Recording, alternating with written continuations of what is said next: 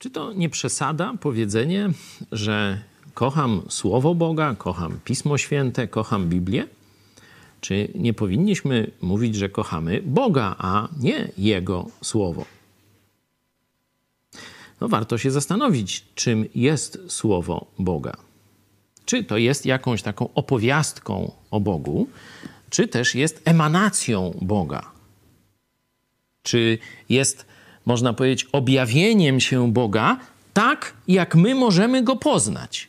Bo jak Bóg ma ci się objawić? Co brzuska zapłacze, czy, czy coś tam jeszcze, burza będzie? Najpełniejszym objawieniem woli Boga jest Jego Słowo. Czyli to nie jest opowieść o Bogu, tylko to jest Bóg objawiony w swoim Słowie.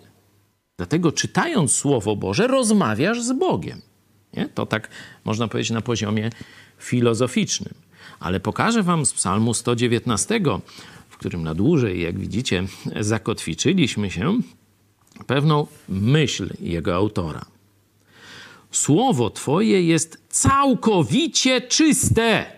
Werset 140. Całkowicie czyste. Rozumiesz? Kiedy obcujesz ze Słowem Bożym, to obcujesz z myślą Boga, niezakłóconą, tak jak niektórzy mówią, przez człowieka, że to tam ludzie spisali, e, tłumaczyli coś tam, coś tam. Oczywiście tłumaczenia trzeba sprawdzać, ale Słowo Boże jest bez żadnego błędu.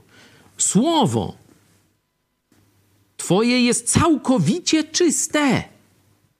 Słowo ludzi może zawierać błąd, ale słowo Biblii, słowo Boga jest całkowicie czyste. I zobaczcie, jakie zastosowanie autor daje.